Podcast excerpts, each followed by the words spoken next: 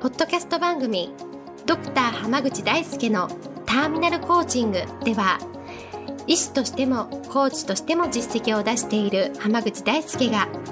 終末期医療で1000人の死に立ち会い300人以上の方にコーチングを行ってきた経験からあなたの人生を進化させるメソッドをこの番組を通してお伝えしていきますそれでは今回の番組をお楽しみください今日もドクター浜口大輔のターミナルコーチングの音声をお聞きいただきありがとうございますそれではナビゲーターの園尾さん今日の質問をお願いしますはい今日はと自分でいろいろと勉強したいなと思って学んだり今しているんですけれどなんか今までもいろいろ学んできたような気がするんですが、いまいちそれが活かせてる感じがしないような気がしてます。そういう場合、なんか学んだだけという感じになってるような気もするんですが、浜口先生はそういうことありますかという質問が来ています。よろしくお願いいたします。よろしくお願いします。はい。まあ、まず僕は学んで終わりってないんですよ。ああ、なるほど。はい はい。うんうん、例えばね、あの、ビジネスの講座とかを受けたとするじゃないですか。はいはい、でこの前もあのセミナーの作り方の講座を、うんうん、まあ、オンライン最近あの何でもオンラインになってるから結構気軽に勉強できるようになったので、うんうん、講座の作り方とかを勉強したりとか、うんうん、まあ、いろんなことを勉強しているんですけど、うん、うん、実際それで、まあ、受講費がかかるじゃないですか何万円とかって。うんそうですねで。僕は絶対その何万円かけたら何万円以上かは絶対にそその手法を使って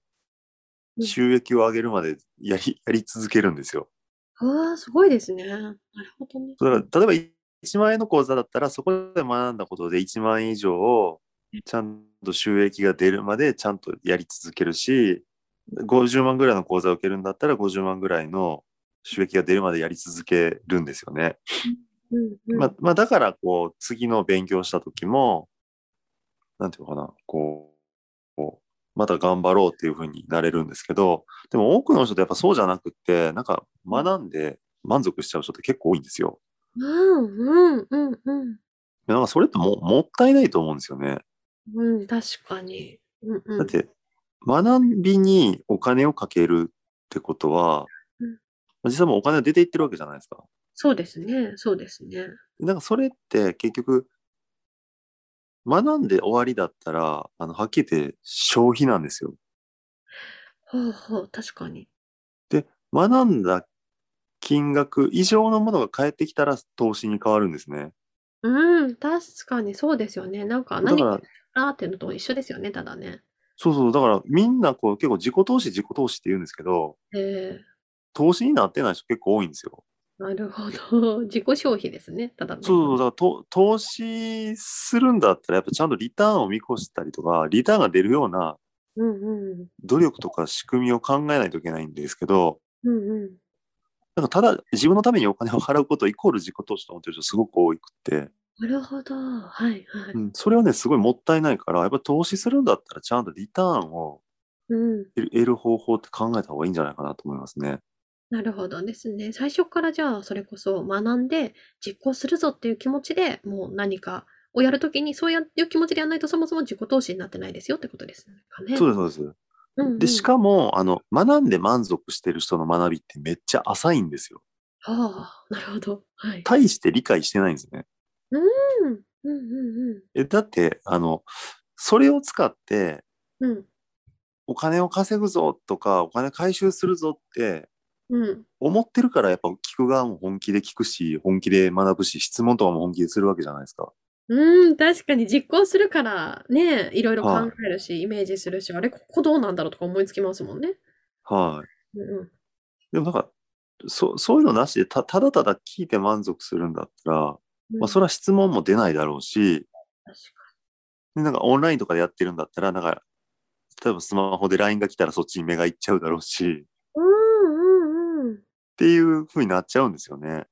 なるほど。だその成果を出す意思がないのであれば、ま、学び自体も浅くなるからそ、それももったいないんですよ。うんうん、そうですね。だから僕はその学ぶんだったらちゃんと学んだことで結果を出す覚悟を持ってやるべきだなと思ってます。うんうん。そうですね。うん、だからそれだけでね、学び方も変わるし、うんうん。学び方が変わると、例えば講座の中で同じ時間とか同じお金をかけたって、うんやっぱり得られるものが全然違うんですよ。うんうん。そうですよね。はい。だから、その辺をね、意識すると、うん学びっていうものは本当に投資に変わるんですよね。なるほどね。うん。自己投資っていうことだったら、やっぱり投資の意識でもう学んで結果を必ず出すんだぞっていう感じでもそもそも学ぶし、お金も払うしっていうことが大事ですね。そうです。まあ、だ、だ、例えばその、10万円の講座を受けて、うん、うん。 10万円返ってきたってなったら、いや別にそれおお金、お金だけの観点で見たら、うんう別に学んだ、学んでなくたってお金増えも減りもしてないじゃないですか。ん。ね、はいはい。 でも11万円以上返ってきたら学んでよかったなってなるわけでしょ。確かに、確かに。だからそういうね、こうちょっと投資っていう視点を持って物事に取り組むと、うん人生ちょっと変わ変わってくるとか豊かになっていくので、うん。うん。うんまあ、ぜひね、ちょっとこう投資をするんだっていう意識をはい持って学んでいただくと、うんより有意義になるので、ぜひね、次何か学ぶときははい。実践していただきたいなと思います。なるほど。ありがとうございます。今日はこれで終わります。ありがとうございました。ありがとうございました。本日の番組はいかがでしたか